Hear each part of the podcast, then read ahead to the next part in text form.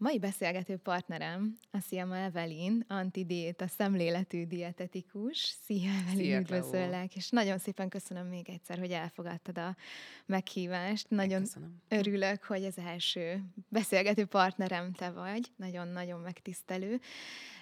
És üdvözlöm a hallgatókat is, egy nagyon érdekes témáról, az étkezésről, étkezési zavarokról fogunk beszélni, és arra kérlek első körben, hogy kérlek mutatkozz be, hogyha lennének olyan hallgatók, akik nem ismernek még téged, vagy nem találkoztak volna veled TikTokon, hogy mesélj magadról, hogy mivel is foglalkozol, és ki vagy te. Asiama Evelyn vagyok. Antidiéta szemléletű dietetikusi titulust azért szeretem használni, mert szépen körülírja, hogy úgymond nem a hagyományos rendszerben működő táplálkozástudományi szakember vagyok.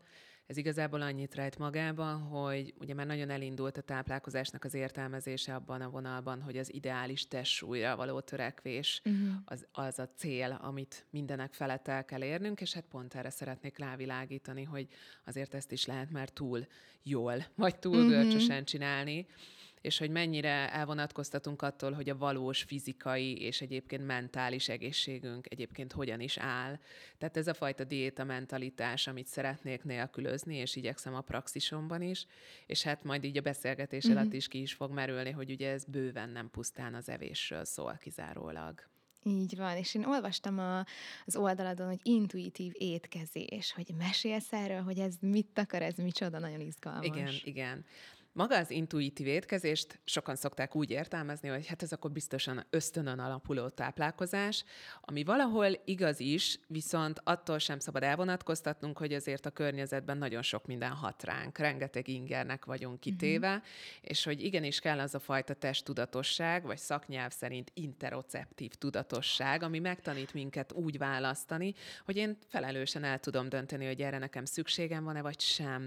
Tehát ez ebben egy nagyon lényeges kérdés, hogy nem az impulzitivitás az, ami számít, tehát, hogy most megízlálnék egy kakaós csigát, vagy megéreztem az illatát, akkor most rögtön azt akarok enni, hanem hogy végig tudom gondolni, hogy igen, akkor miből áll a napom, mikor ettem utoljára, mire van most szükségem, és akkor azt szerint hozom meg ezeket a döntéseket, és az intuitív étkezés egyébként egy úgymond írásba foglalt keretrendszer, tehát ez eredetileg az 1995-ös évben írásba is került, két amerikai dietetikus, Evelyn Tribole és Elizabeth által, és mára forrta ki magát. Egyébként a könyv már a 4. kiadásnál jár, és ez azért nagyon fontos történet, hogy nem 95-ben meghatározott szabályok szerint működik a mai napig, mert nem is lehetne ez egyébként így életszerű, hanem pont amiatt lett mára már evidence-based, tehát bizonyítékokon alapuló, hogy több mint 200 kutatás áll már jelenleg rendelkezésre, hogy az intuitív evés milyen mértékben tudja az egészségünket javítani.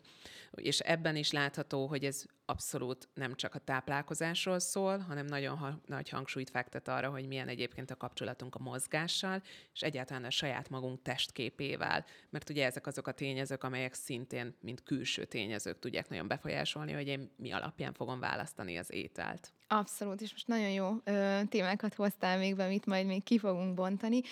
Ha jól értem, akkor ebben van egy nagyon magasfokú tudatosság az intuitív étkezésben. Tehát, hogy pont nem tényleg, ahogy mondtad, azt, amit sugal, hogy akkor én most amit éppen szeretnék és megkívánok, hanem van egy tudatosság mögötte. Így van.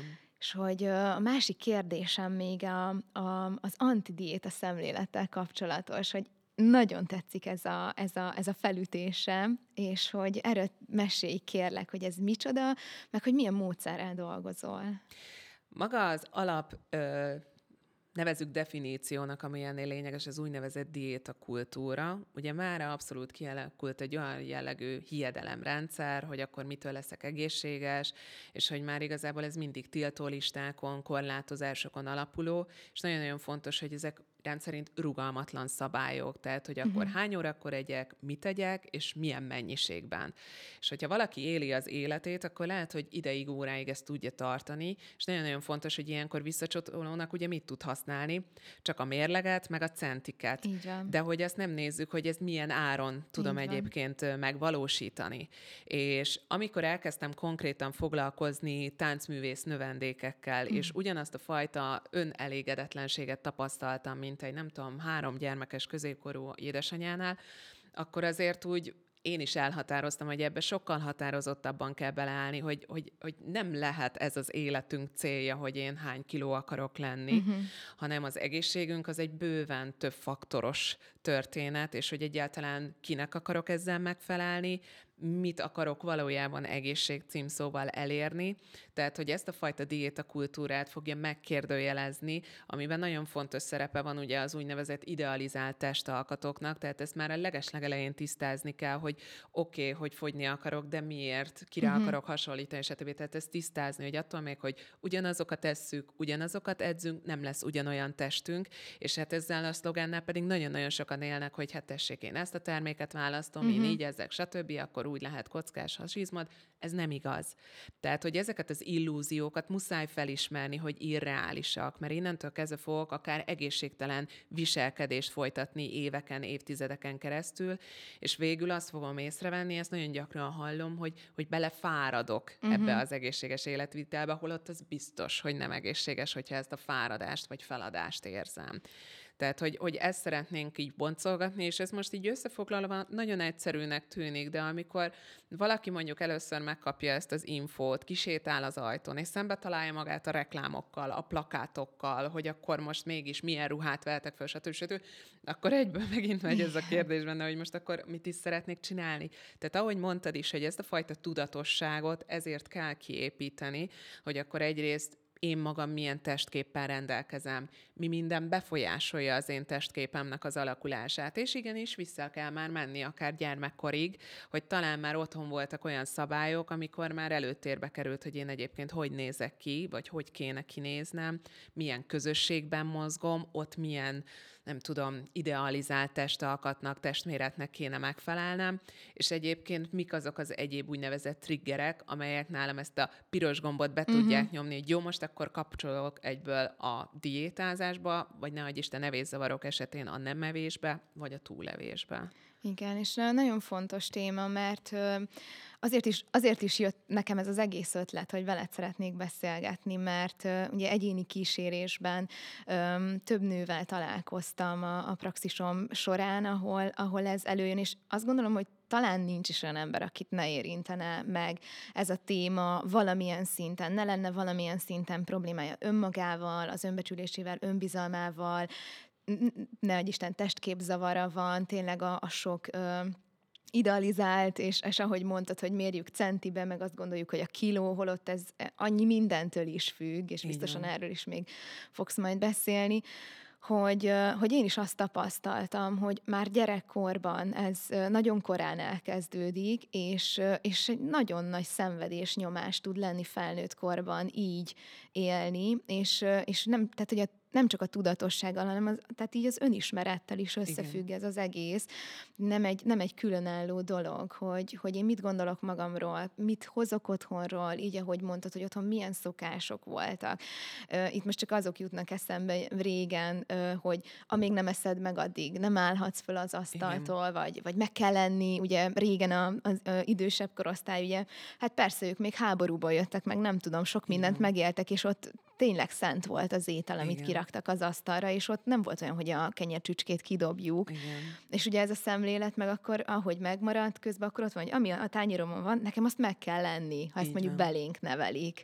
És akkor ugye aztán ez még mit tud okozni később, hogy akkor szorongok, hogy de én a ételt nem hagyhatok ott, nem dobhatom ki, akkor is megeszem, ha nem esik jól.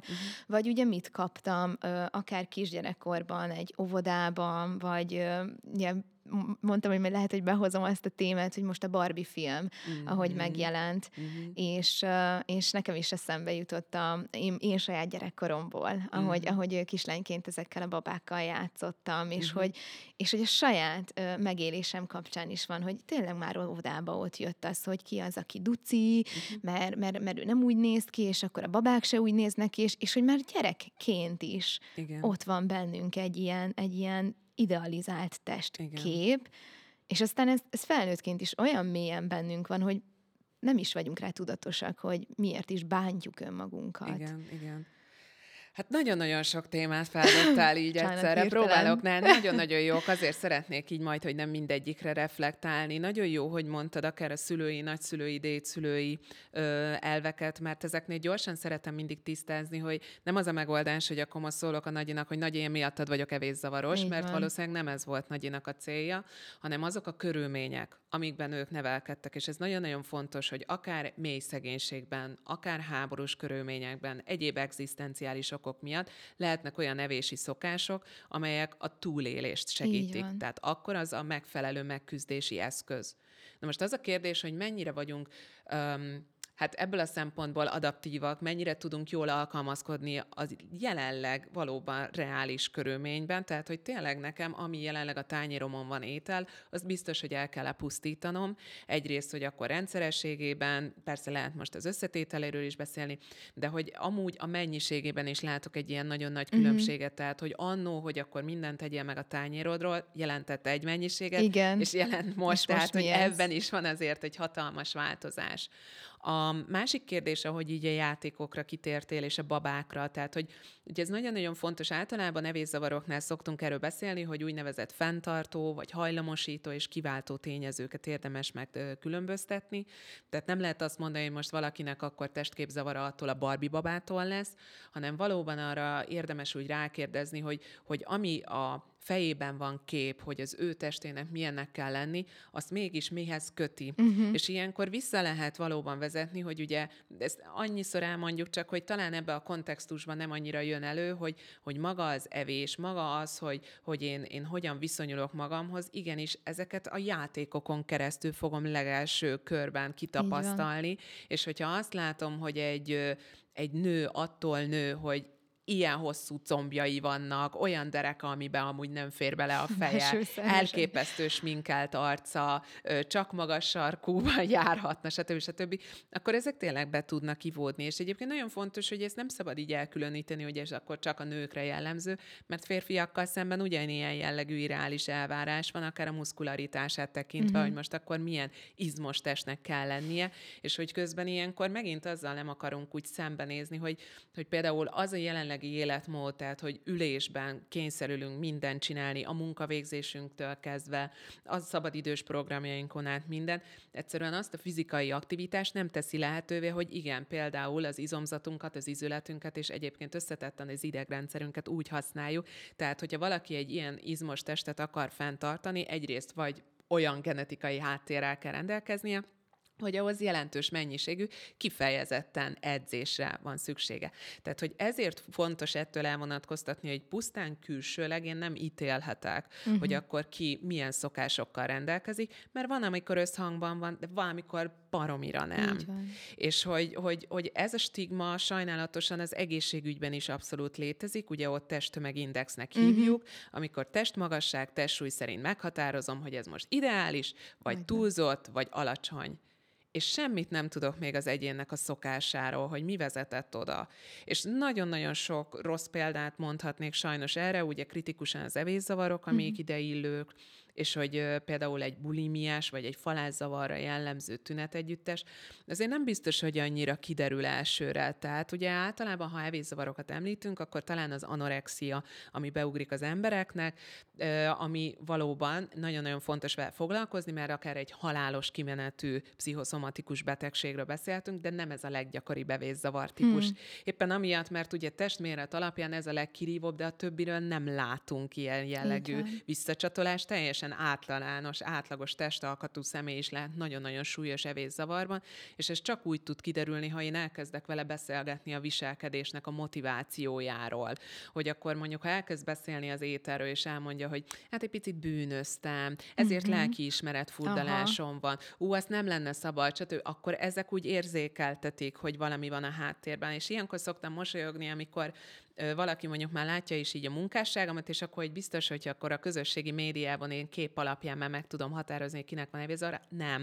Nem a kép alapján, hanem a kép leírás alapján. Tehát amit ő ott összefoglal, hogy egyébként mit emel ki a képről, mert van olyan, hogy valaki tényleg mondjuk megint csak egy idealizált testalkatával kitesz egy fotót, és elkezd mesélni arról, hogy milyen helyeken járt, és hogy végre olyan emberekkel találkozott, akikkel nagyon ritkán, evett, mert igen, megéheztek útközben, ez egy teljesen egészséges kapcsolat a testképpel és a mozgással, minden egyébbel. Viszont ha valaki mondjuk így arról kezd el beszélni, hogy nem volt könnyű munka, hogy ezt elérjem, aha, és hogy most nagyon dolgozok azért, hogy ez fennmaradjon, és hogy azért megszűröm, hogy mit teszek, tehát ez a túlzott fókusz, uh-huh, nem azt mondom, hogy egyértelmű jel, de mindenféleképpen gyanújelnek uh-huh könyveljük el, és akkor innentől kezdve jön az egyéb megfigyelés, hogy valóban tud-e valami másról is beszélni, vagy ha kizárólag ez az egyetlen uh-huh téma, tehát egy beszűkült érdeklődési kör van ebben a tekintetben, akkor ezzel érdemes foglalkozni. Ez nagyon jó, hogy behoztad, mert két dolog is eszembe jutott ezzel kapcsolatban. Egyrészt pont ez, hogy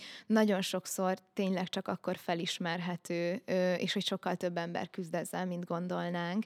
És ugye én hivatalosan nem foglalkozom, és nem is foglalkozhatom olyan emberekkel, akiknél én azt érzékelem, hogy ez már a zavar kategóriába uh-huh tartozik. Viszont vannak olyanok, akiknél érzem, hogy ez azt a beszűkült fókuszt, hogy, uh-huh, hogy nagyon erős a kontroll, ahogy uh-huh fogja, hogy a saját testem fölötti uh-huh kontroll, és érzem, hogy ott rezeg a léc, hogy ha ezt tovább viszi, akkor ott már súlyosbodhat ez a dolog. Szóval. És pedig a másik pedig, amit említettél, az pedig egyrészt a férfiak, hogy mennyi férfinak van hasonlókra, és erről szerintem nagyon-nagyon keveset beszélünk, és külön köszönöm, hogy behoztad, és ugyanígy szeretném megemlíteni azokat, hogy nem csak a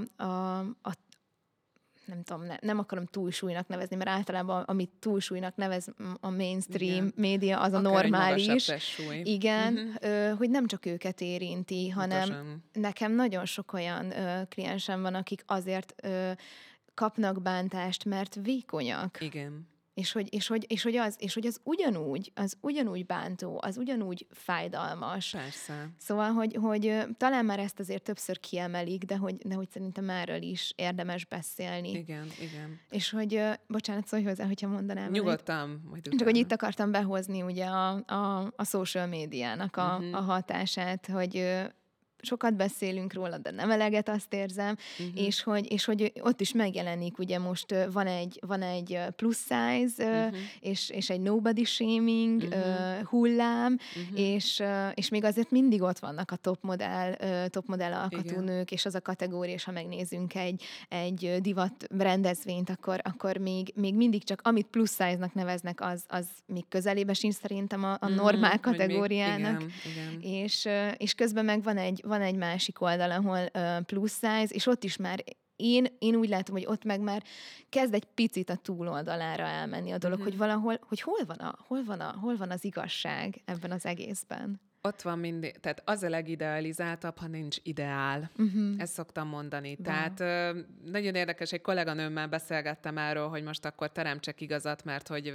ugye egy időben valóban nagyon kiemelték, hogy kifejezetten a keblesebb, a úgymond csípősebb hölgyek, uh-huh, akik most idealizáltak, és akkor ő most a vékony testalkatával, akkor most ő lesz uh-huh itt a kisebbségben. És mondom, látod, pont emiatt nem szabad egyetlen testtípusra azt mondani, hogy akkor ez a jó, mert nincs ilyen.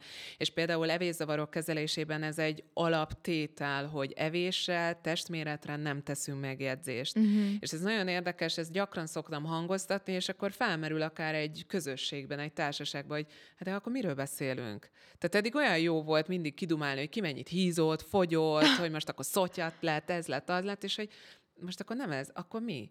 Talán megkérdezem, hogy mi történik vele, mm-hmm, hogy hogyan érzi magát hogy a munkahelyén, mi van a párkapcsolatában, tehát, hogy igen, ezek a mélyebb dolgok akkor így előjönnek, hogy jaj, lehet, hogy igazából nem is ismerem azt a haveromat, mm-hmm, akivel már együtt lógunk egy ideje. Tehát ez elképesztő mértékű, ez az úgynevezett testsúly stigma, mm, és ez nem csak a nagyobb testméretre, mm-hmm, hanem ahogy említetted, vékony testalkatra, de bármire igaz ez, és abszolút nem csak testsúlyon alapuló, hanem így lehet ugyanúgy, ugye származás szerinti, ez gánai magyarként végképp egy nagyon nagy olyan terület, ami mellett fontos kiállnom, de lehet vallás alapon, a nemi megkülönböztetés, szexuális orientáció alapján, az életkori sajátosság, tehát ott is egy óriási szakadék van, hogy ugye különös különösen a médiában, hát mit látunk, inkább mondanám, hogy a középkorosztály, de ez sem igaz, hanem inkább a 10-20 éves korosztályt, és hogyha valaki ez alapján ugye kezd változni, akkor megint elindul ez az a fajta, nem csak, hogy önelégedetlensége, hanem ez a céltalanság, hogy ugye érzi már, hogy változik a teste, nem feltétlen az ő szokásaitól, hanem mert ez a biológia. Uh-huh. És hogy akkor ő most mit csináljon, mert erre példát nem lát. Tehát, hogy ebben van a nagyon nagy hiány, hogy nincs ez a fajta diverzitás, sokszínűség, hogy akkor jó, akkor én el tudom magam helyezni, hogy igen, ő egy, nem tudom, 50 éves hölgy, és akkor kb. Így vagyunk, mert hogy már akkor is, pláne, hogyha mondjuk színésznő, akkor inkább a 20 éves saját magára szeretne hasonlítani. Uh-huh. Tehát, hogy nagyon összetett itt a probléma éppen, amiatt ugye a hátterében ott van igenis a fogyasztói társadalom, aminek a célja, meg nem is a célja, hanem a generátora, az pont ez a fajta elégedetlenség, hogy szükséged legyen ugye termékre, szolgáltatásra, hogy na, akkor azt így tudod megváltoztatni. Tehát, hogy nagyon-nagyon bonyolult ez a kérdéskör, és ezeket éppen amiatt szeretem fejtegetni, hogy emiatt nem lehet egyik napra a másikra életmódot változtatni, mert az életmód ebből látszik, hogy nem csak az evés és az edzés lesz, hanem engem egyébként milyen ingerek érnek, milyen egzisztenciális hátterem van, hogy városban élek, hogy faluban élek, egyébként milyen országban, milyen társadalomban, kultúrában. Tehát ezek mind-mind befolyásolni fogják az én szokásaimnak az alakulását is, és hogy tényleg gyakorlatilag 25. dolog lesz, hogy a testem amúgy hogyan néz ki. Igen, és beszéltünk arról is, hogy mennyire összefügg az önismerettel ez az egész, hogy nagyon nagy téma, nagyon nehéz ugye belemenni ebbe, de azt szeretném behozni, hogy én azt vettem észre, és már ezt említettem is, hogy itt nagyon sokszor azt érzem, hogy lehet egy kiváltó oka az evés zavarnak az, hogy nem volt gyerekként kontrollom egy csomó dolog felett, és ezért most egyetlen egy dolog, amire ugye a külső körülményekre nincs hatásom, hogy mi történik velem, nem tudom, elváltak a szüleim, most csak feldobok egy példát, és azt nehezen éltem meg, és amire hatásom van, amit kontrollban tudok tartani, az én magam vagyok, meg a testem, meg az étkezésem, és akkor írom az étkezési naplót, és akkor számolom a kalóriákat, és akkor görcsösen belekapaszkodom ebbe, és hogy... tudom, hogy ez nehéz kérdés, és nem egy ilyen megoldást várok, csak hogy mit gondolsz, hogy lehet ebből az ilyen kényszerből, ebből a nagyon erős feszültségből, hogy vezet? Mi a kiút ebből? Elképesztően egyéni, és tudom, hogy ezt a választ mindenki utálja, de... ezért kérek mindenkit, hogy ezeket a fajta gyanújeleket minél hamarabb vegye észre. Tehát lényeges fogalmat mondtál azzal, hogy kontroll. Hogy mi az oka annak, hogy egyedül az evésem szabályozásában érzem azt, hogy irányítani tudok valamit, hogy valamiben sikerélményem van, hogy valamiben bátorítanak, hogy valamiben azt érzem, hogy elismerésben van részem. És hogy nem kicsit kapcsolódik akár itt a függőségek témaköréhez is, hogy olyankor is ugye gyakran beindul a hibáztatás, hogy de hát nem látja, hogy akár az alkoholtól, akár az egyéb élvezeti szerektől mennyire függ már, hogy ez tönkreteszi az életét, és hogy ilyenkor mi meg azt nem látjuk, hogy ez a néhány perc, néhány órányi boldogság, az más egyéb körülményben nem lenne rá lehetősége.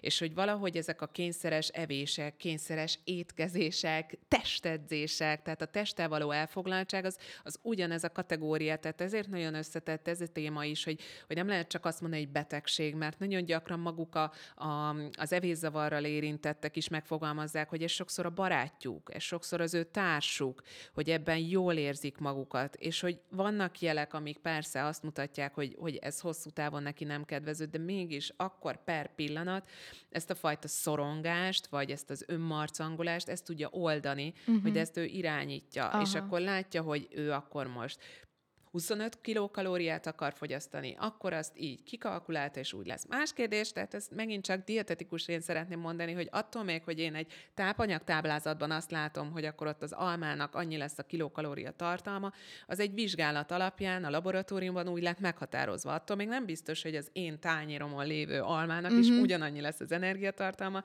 Lehet, hogy esetleg más fajta, más termőföldön ér át, más volt a napsütéses órák száma, tehát hogy el fog térni Istentől és attól, de hogy ezzel is szeretném ezzel így árnyalni a képet, hogy nem lehet így számokra ezt kötni, meg azt sem szeretem, ez is egy ilyen vakvágány tud lenni akár a sporttáplálkozásban, hogy én akkor meghatározom, hogy milyen mennyiséget használok fel a testmozgás alatt, és akkor annak megfelelően számolom ki, hogy mit tegyek.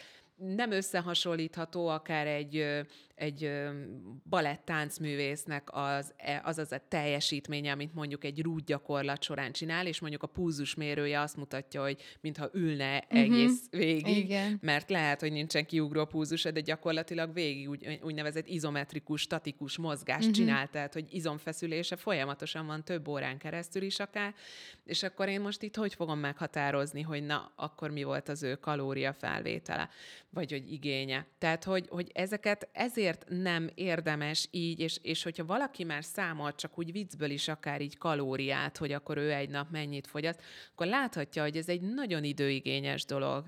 És ugye ez nem csak annyi, hogy most ha erre nincs időd, akkor majd lesz a betegségre. Nagyon nem szeretem ezeket a közhelyeket használni, mert hogy miért van erre szükség? Miért nem bízik meg abban, hogy egyébként tényleg meg tudja érezni, hogy ő most mennyire éhes, és tapasztalhatja, hogy az egyik nap mondjuk nagyobb az étvágya, míg a másik nap meg annak közel a felét sem tudná elfogyasztani.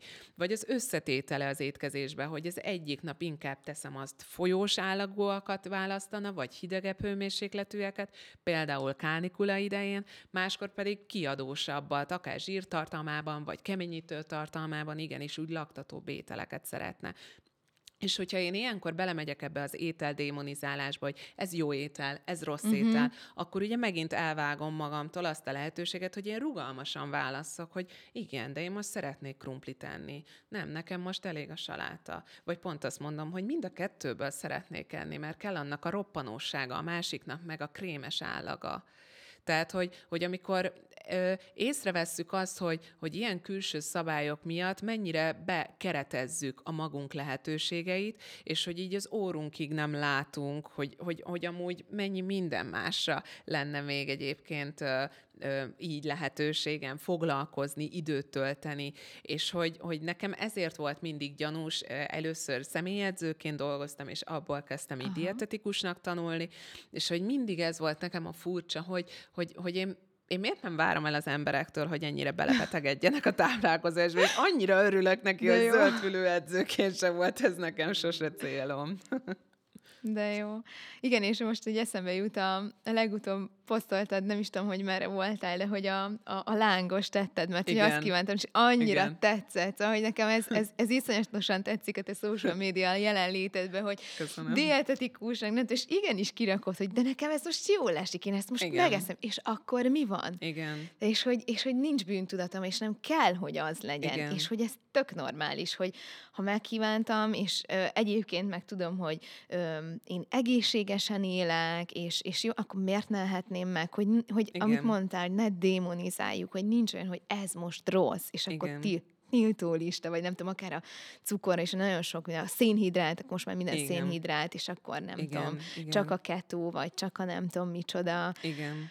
És ja, igen, és akkor még itt bejön az, hogy tulajdonképpen az összes ilyen diéta, és tényleg legyen szó bármiről, hogy ugye a hatásmechanizmusában úgy működik, hogy alacsony szénhidrát, alacsony kalóriatartalma van, tehát igazából mindegyik megvonja a szervezettől, igen, és valójában igen. Mindegyik, nevezzük bárminek is, mindegyik így működik. Igen. És hogy ezt lehetne úgy is csinálni, hogy nem diéta, ahogy mondtad, nem beszélhetünk arról is, hogy mi a diéta és az életmód közt a különbség, és szerintem pont ez, hogy nem feszültségből, nem, és nem hiányból, nem egy, nem tudom, félelemből, még sorolhatnám sok ilyen érzés. Ez fontos kifejezés benne, úgyhogy köszönöm, hogy említetted. Tehát ebben pont az a lényeges, és hogy ha már életmód, akkor tudom, hogy mindig csak azért is a táplálkozásra és az edzésre asszociálunk, de így szoktam megkérdezni, hogy hány olyan étkezésünk van, amit mondjuk csak azért kezdünk meg, mert találkozunk valakivel. Uh-huh. És ez innentől kezdve rossz, uh-huh. Mert hogy úgy kávézom, hogy akkor találkozom valakivel, és hogy egyébként biológiailag nem vagyok éhes, de most akkor így veszek fel energiatartalmat, akkor ez rossz. Uh-huh. Nem rossz, de meg tudom határozni, hogy akkor milyen mennyiséget fogok abból kérni, vagy hogy lehet, hogy megbeszéltük, hogy hogy kávézunk, de bocs, én most inkább szeretnék egy teát inni. Tehát, hogy ezeket a rugalmas hozzáállásokat kell ilyenkor is megfigyelni, és az, hogy az egyik, ami nagyon tanulságos volt nekem, még edző voltam, és akkor vezettünk ilyesfajta életmódprogramot, és az egyik kliensem mesélte, hogy lelkiismeret furdalása volt amiatt, hogy kihagyta az egyik közös edzést, mert beteg volt. De hát mondom, beteg voltál. Mm-hmm. Hát igen, de most nem tudott eljönni, most nem dolgozta le akkor azt az ételt, amit az... Mert most a regeneráció az elsődleges, hogy felépüljél. Tehát nem lehet megint csak azt nézni, hogy jó, de hát most akkor nem lesz olyan tónusban, és akkor mi van? Tehát nem tudsz kimászni az ágyból, mert ver a láz, örülsz, hogy egyáltalán valami benned marad. Tehát itt is ez a flexibilitás szükséges, hogy igenis, azért fogok magamért tenni, hogy összekapjam magam, és erre akkor mindenki egyébként kitapasztalhatja, hogy mire van szüksége, hogy behúzza a függönyt, hogy szemmaszkot tegyen magára, hogy senki ne szóljon hozzá, vagy pont, hogy arra van szüksége, hogy valaki ott legyen mellette, hogy vigye a húslevest, és hogy most akár megetesse, stb. Stb. Tehát, hogy ezeket mindig megnézni, hogy az, hogyha én egy fix evési rendszerhez fogom magam kötni, akkor nem veszem például ezt észre, hogy igen, most megváltozott az egészségi állapotom, megváltozott a körülményem, hogy mit tudok enni. Én például gyakran táboroztatok, és ott is nagyon érdekes nézni sajnos, hogy már a fiatal korosztályban is előjön, hogy hát én nem fogom megenni ezt az ételt, mert tele van cukor, stb. Stb. És akkor tudod, dietetikusként szeretem elmondani, és sportolókkal foglalkozom, te egy nap itt 3-szor fogsz még kidobósozni, floorbolozni, rohangálni, domnak föl le számháborúzni, úgyhogy bocs, de azt az energiát bőven el fogod használni. De hogy inkább akkor ő nem enne, mert hogy az mit tesz az alakjával. Aztán. Tehát, hogy akkor bele kell menni egy drámatábor kellős közepén, hogy akkor ezek hogyan is működnek. Wow. Úgyhogy, és most hány évesekről beszélünk? 10 éves korosztály, tehát általános iskolai korosztálynál. Aztán. És hogy ez most egyetlen példa volt, de bárhol előjöhet ez, hogy annyira bele tudunk ebbe temetkezni, és hogy ettől így nem nyitjuk ki a szemünket a világ egyéb eseményeire, és hogy megint csak ez az ételhez való hozzáférhetőség, hogy továbbra is, hogyha valaki ennyire tudja szabályozni az ő evését, ez valahol egy ilyen bocsánat, de luxus körülményeket eredményez, hogy igen, ő megengedheti magának, hogy most abból a boltból vásároljon, olyan alapanyagból válasszon, stb. Stb. És itt is akár Magyarországon belül óriási különbség van. De inkább azt a példát szoktam mondani, ez a kisfiam hozzátáplálásánál ért, ugye dietetikust elképzelhetjük, hogy na most akkor meg kell mutatnom, hogy én mit csinálok, hogy akkor ott megvolt a táblázatban, hogy először kapjon almát. De hát mondom, én, hogyha most Gánában lennék kint, honnan szerzek európai almát, mert Gánában ég alól föld alól nem tudsz almát szerezni, mert nem terem meg. Tehát, hogy egy kicsit ott is elindult ez, hogy ezt másképp kell nézni, és hogy igenis, akkor a gyermekemnek amúgy mi esik jól, és vissza fog jelezni. Tehát nagyon sokat lehet egyébként tanulni így a babáktól, a kisgyermekektől, tehát hogy bennük úgymond ez az intuitív létezés sokkal elemibb, mert ott ugye kevésbé tanulták még azokat a szabályokat, amiket így a társadalomhoz, a közösségbe való illeszkedéshez el kell sajátítanunk. Tehát, hogy azért ösztönlények, hogyha éhesek, sírnak. Hogyha elég volt, elmennek játszani. És hogyha milyenkor azt mondjuk, hogy nem, ezt a 125 milliliter nem tudom micsodát el kell fogyasztanod, akkor egy gyerek dühöngeni fog, mert ő nem kéri. És ilyenkor szeretek visszakérdezni a szülőnek is, hogy jó esetben neki is van olyan, hogy egyszer érzi, hogy oké, hogy most az egy adag, mert ő azt mondta, vagy valaki azt mondta, de érezheti, hogy ez elég volt. Annyira jó azt is, hogy behoztad, és köszönöm, ugye kismamákkal is, kisgyerekes anyukákkal is foglalkozom jogaoktatóként is, és igen, ahogy mondtad, mennyit tanulhatunk tőlük, hogy ő pontosan tudja neki, mikor van az elég, mert hogy őt még ezek a sok külső tényezők nem befolyásolják, és hogy itt ezt érzem, és javíts ki, ha tévedek, de hogy talán ez a kulcs, hogy merjünk rugalmasak lenni, és akár az ösztöneinkre hallgatni, hogy mi az elég, és hogy tényleg ez egy hullámzó, hogy éppen ma mi az, ami jól esik. És itt, amikor ezt mesélted, akkor nagyon bekapcsolt, hogy hozzászóljak, hogy igen, és a nőknek még a ciklusa is, hogy pontosan, azt is tegyük hozzá. Pontosan. Hogy ott is nem ugyanazt fogom kívánni, és nem ugyanazt a mennyiséget, igen, a ciklus bizonyos pontjaiban, mert hogy a hónap abban össze-vissza változik, nem össze-vissza jó esetben, bocsánat, de hogy változik, hullámzik az, hogy mit eszek, a hormon, az érzelmek,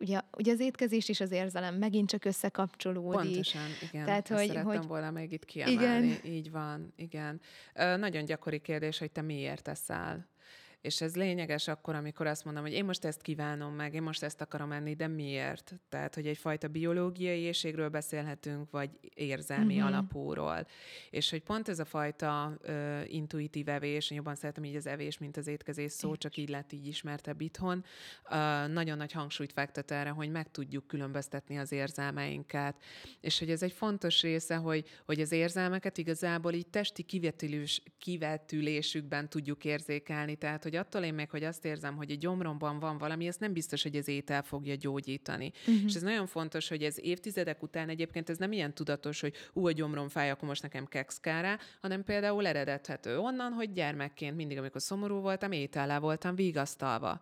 És megtanulom érzelmi síkon. Tehát fontos, hogy nem a mechanikus úton, hogy most a gyomrom mennyire forgatta, vitte tovább a vékonybélbe, hogyan szívódott vele, hanem érzelmileg, hogy volt egy szorongott állapotom, ami enyhült az étkezés során. Na de nem biztos, hogy az ételtől, hanem attól, hogy akkor ilyenkor valaki oda jött hozzám. Éreztem a közelségét, beszélgettem vele. Tehát gyakorlatilag az étel alibi volt, de maga ez az érzelemváltozás, pozitív változás, ez már nekem is egy ilyen kapcsolatot fog akkor kialakítani, hogy oké, az étel az én érzelmeimet kezeli, és ez nem mindig igaz. És azért mondom azt, hogy nem mindig, mert ugye például egy tipikus éhségjelünk amúgy, amikor így ingerültebbek vagyunk, feszültebbek vagyunk, és akkor ezzel így lehet poénkodni, és figyelj, nem kéne elned, mert kibírhatatlan vagy. És hogy ez egy... Hangry. Igen, és ez abszolút igaz, mert hogy idegrendszerileg beindul egy ilyesfajta irritabilitás az energiahiányra utalóan, tehát hogy így érzékelteti, hogy itt valami most szükséges. Na de el lehet azt attól különíteni, hogyha én akár hónapokon keresztül érzek egy olyasfajta stresszes állapotot, ami valami más vált ki, tehát hogy ez lehet egy munkahelyi légkör, ez lehet egy megromlott párkapcsolat, egy akár ahogy mondtad, hogy szülők válása, stb., hogy ez nem a nem evés, tehát ugye egy korlátozó típusú evészavar esetén, sőt nem a túlevés, vagy nem az édességevés fog megoldani. Tehát ez nagyon-nagyon fontos ebben, mert talán ilyenkor szokták félreérteni, hogy az intuitív evés az attól még, hogy kiemelés, mondjuk én is, hogy felteszem ezt a lángos posztot, nem azt hivatott, hogy csak ezt edd, hanem hogy lehetőséged van rá. De ugyanúgy feltettem olyan salátás fotókat, de pont azért nem fogok feltenni salátás fotókat, mert beütöd a Google-be, hogy dietetikus, biztos, hogy salátás fotót fogsz látni, de ez nem azt jelenti, hogy ő reggeltől estig kizárólag salátát eszik, vagy ha igen, akkor ott is egyébként evészavar van a háttérben. Tehát, hogy ezeket ezért jó felgöngyölíteni, és nagyon jó azt látni, amikor valaki így kap egy ilyen heuréka élményt, hogy wow, nem vagyok tisztában a magam érzelmeivel. Nem tudom, hogy ezeket hogy érzem. Nem tudom, hogy mi a haragom, mi a dühöm, mi az, amikor nyugodt vagyok, hogyan lazulok egyáltalán el, milyen más eszközöm van arra, hogy megnyugtassam magam, mint az üvegmogyorókrém. Tehát, hogy ezeket olyan jól látni, és itt kapcsolódik össze, és szerintem válik mindenki számára egyértelművé, hogy a pszichológia és a dietetika nagyon-nagyon szorosan együtt mozog, és hogy ezért nem lehet vaskalaposan csak az egyikkel, csak a másikkal foglalkozni, mert mind a kettő magas labdát dob fel a másiknak, és hogy a tudatosításnak meg itt van a szerepe, hogyha én igen látom, hogy mindig, amikor full ideg vagyok, akkor az ételhez nyúlok, tehát nincsen más opcióm, hogy tudom, hogy találkozom akkor a barátnőkkel, vagy elmegyek az erdőbe sétálni, vagy csak leülök, és néhány mély levegőt veszek, stb. Nagyon-nagyon sok praktika lehet erre, vagy pont az, hogy igenis segítséget fogok kérni, nem feltétlen szakembertől, de hogyha egy nagyobb elakadás érzek, hogy igen, mindig ebben az automatizmusban találom magam, nem így fogom fogalmazni természetesen, de hogy észreveszem, hogy mindig ugyanazokat a köröket futom, akkor ott már igenis szakembertől fogok segítséget kérni, hogy vajon ezt hogyan tudom másképp kezelni. És így fogom esetleg észrevenni, hogy kevesebb pizzát, kevesebb csokit, kevesebb süteményt fogok enni, nem azért, mert megtiltom magamtól. Tehát ez fontos, hogy pontosan amikor ott van előttem, hogy ez sem szabad, az sem szabad, ez sem elhetem, mert valaki azt mondta, tudod, a tiltott gyümölcs effekt. Annál inkább fogom kívánni, annál inkább fogok, idő kérdése. De ha lehetőségem van rá, pusztulásig fogom azt tenni. Tehát, hogy én ezért, bocsánat, tiltakozom ennyire így a fogyókúrák ellen, hogy nem vesszük észre, hogy hosszú távon így fogunk igazából emiatt hízni. Tehát nagyon fontos egy testsúlysemleges szemléletben is, hogy így észreveszem persze a testtömegi változást, de hogyha látom, hogy amiatt már korlátozom, kibírom, émelgek az éjségtől, de kibírom, azt lehet, hogy nem holnap után, hanem majd hetek hosszú múlva távon, fogom igen. Akkor úgy, hogy rá se bírok nézni arra a pufi rizsre, rá se bírok nézni már a zöldségfélékre, mert ugye az alatt az időszak alatt csak ezeket lehetett, és persze, hogy azokhoz az ételekhez fogok nyúlni, amiket addig nem lehetett fogyasztanom. Ugye ez ugyanannak az éremnek tulajdonképpen, mintha két oldala lenne. Tehát volt az, hogy nincs kontrollom, és nem foglalkozom vele, és utána meg fogom, és akkor tiltom, és túl kontrollálom. És ezt szoktuk beszélni pszichológiából is, amikor klienst kísérünk, hogy nem a két véglát, hanem hogy valahol, hol van a kettő között az arany középút. Igen. És azt hiszem, most erről beszélgetünk itt, és nagyon örülök, hogy eljutottunk oda, hogy ahogy megemlítetted és behoztad, és nekem ez abszolút a hitvallásom, amivel én dolgozom, hogy a test és a lélek, azt nem lehet elkülöníteni, és az érzelmeket, és hogy igen, azt érzem, amikor ilyen evési problémákról, vagy zavarokról beszélünk, vagy ott a határon mozognak a kliensek, hogy ott a test felől is meg kell közelíteni, hogy az érzelmek, hol vannak a testemben az érzelmek. Én még azokkal a kliensekkel is, akiknek esetleg nem az evéssel van problémájuk, vagy nehézségük, ott is azt tapasztalom, hogy nem nagyon tudnak az érzelmekről beszélni, nem nagyon tudják megfogalmazni. És olyankor mindig azzal szoktuk kezdeni, hogy jó, akkor csak figyeljünk bele a testünkbe. Uh-huh. És már ez is olyan idegen, hogy Úristen, nekem figyelj, hogy érzem a testemet, hogy mi van a testemben, hogy ez jelez. Uh-huh. És akkor utána feljön, hogy jó, akkor milyen testérzeted van. És elindulunk onnan, hogy hát fú, nem tudom, nehéz, mindenhol, szorít.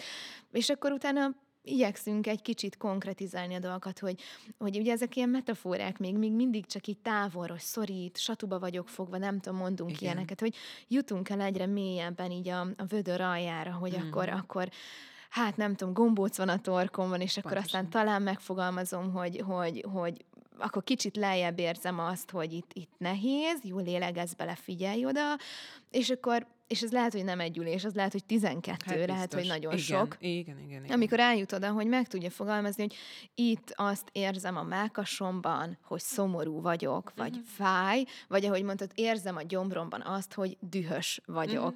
És hogy akkor ott hoppá, akkor nem is az van a gyomromban, és akkor miért? És ahogy feltetted a kérdést, hogy akkor miért eszem? Igen. De hogy mekkora út odaig eljutni, hogy ezt meg tudjam fogalmazni, hogy miért eszem, igen. Mert lehet, hogy ez van mögötte, hogy azt se tudom megfogalmazni, hogy dühös vagyok, és a gyomromban egy szorítást érzek.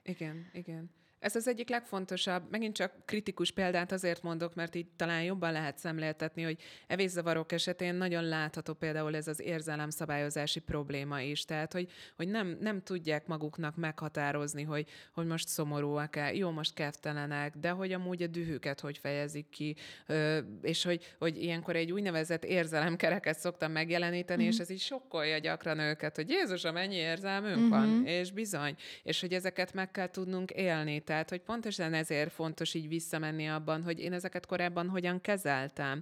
Vagy sajnos gyakran szoktam ezt a példát elmondani, de hogy ezzel is lehet érzékeltetni, hogy nem kliensem volt, mert egyetlen egyszer beszéltünk, és már akkor megvilágosodott, hogy ő gyakorlatilag az ételt ugyanarra használja, amire az édesanyja az alkoholt. Tehát számára az egyértelmű volt, hogy ő nem akar az alkoholhoz nyúlni. De hogy így vált világos számára, hogy ő ugyanezt csinálja az étellel. Aztán. És hogy ez, nagyon örültem neki, hogy ő maga fogalmazta meg, hogy ehhez fontos, hogy ezt felismerje, hogy ezzel nem fog tudni egyedül megküzdeni. Ehhez kell pszichológus segítsége, hogy egyrészt azt az életszakaszt, amit akkor így az édesanyjával töltött, ezt hogyan dolgozza föl, és hogy azokat a helyzeteket, amikben megtanulta, hogy jó, ebben valamilyen eszköz lesz a segítségemre, nem biztos, hogy ez eszköz lesz, hanem hogy hogyan tudja akár a körülmény megváltoztatni, vagy az ő viselkedését. Tehát, hogy annyira gyönyörű ez a terület, és hogy pontosan abból látszódik, hogy az érzelmünk az egy nagyon nagyon reaktív dolog is lehet, és egy pillanat tört része alatt tud megváltozni, nem csak a szélsőségekből, hanem átalakulhat, meg nem egyféle érzelmet érzek. És hogy erre szoktam mondani, hogy olyan jó magas labda mindig az evés. Tehát ezt, hogyha így fedjük egy diétával, akkor pont ezeket nem tudom megismerni, hogy mi történik velem. És hogy a naplózás, ez egy szuper jó dolog, de nem az, amikor számolom a grammokat, meg a kalóriákat, mert megint a leglényegtelenebb dolgokat fogom lejegyezni, és rengeteg időt eltölteni, hanem mint egy kvázi tájékoztatásul persze leírom, hogy mit tettem, mert segít akkor vizualizálni, hogy hol is voltam, mit csináltam, miért tettem, mi történt velem, és akkor esetleg le tudok ülni saját magammal, hogy akkor mit éreztem, mit gondoltam, mire reagáltam, hogyan. Tehát ezt a naplózást egyébként azok is nagyon meg szokták szeretni, akik maguk mondják, hogy ők ezzel biztos nem fognak foglalkozni.